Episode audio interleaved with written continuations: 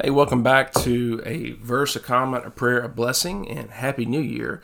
Today is January 2nd, 2023, and I am going to help us kick off the year by looking through Proverbs 2, verses 1 through 5. Uh, a few things just to be mindful of this year as we embark on this study again.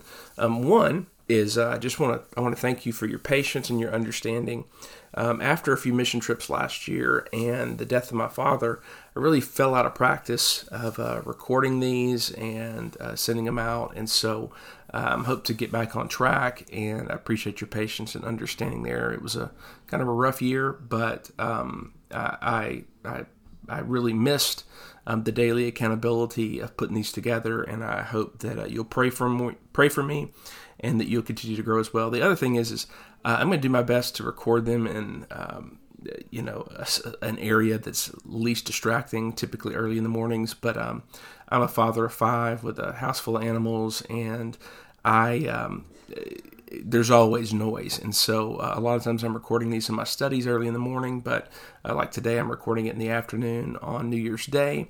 So I, you know, it's, it's just one of those things. Sometimes it's not going to be as quiet as I would like, but hey, it's real life. And many of you are probably listening to these things uh, in the context of real life. So uh, we will be able to do it together. All right, so um, but those are just a few things we're going to try to get back, and then I do want to finish Ephesians in the next few weeks as we work through it, and then we will jump into some new studies. But we're going to try to do these Monday through Friday. I would encourage you to share them to others that are wanting to get into the Word on a daily basis and go a little bit deeper. So, a verse, a comment, a prayer, a blessing, January second.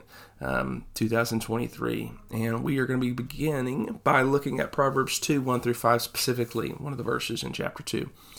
Uh, the the author uh, records, "My son, if you accept my words and store up my commands within you, turning your heart, your ear to wisdom, and applying your heart to understanding. Indeed, if you call out for insight and cry aloud for understanding, and if you look for it as for silver and search for it as hidden treasure, then you will understand the fear of the Lord." And find the knowledge of God.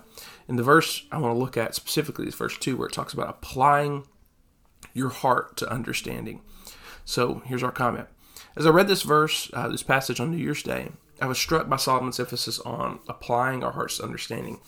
Uh, the Hebrew word behind this word understanding refers to a pragmatic insight or kind of a competence.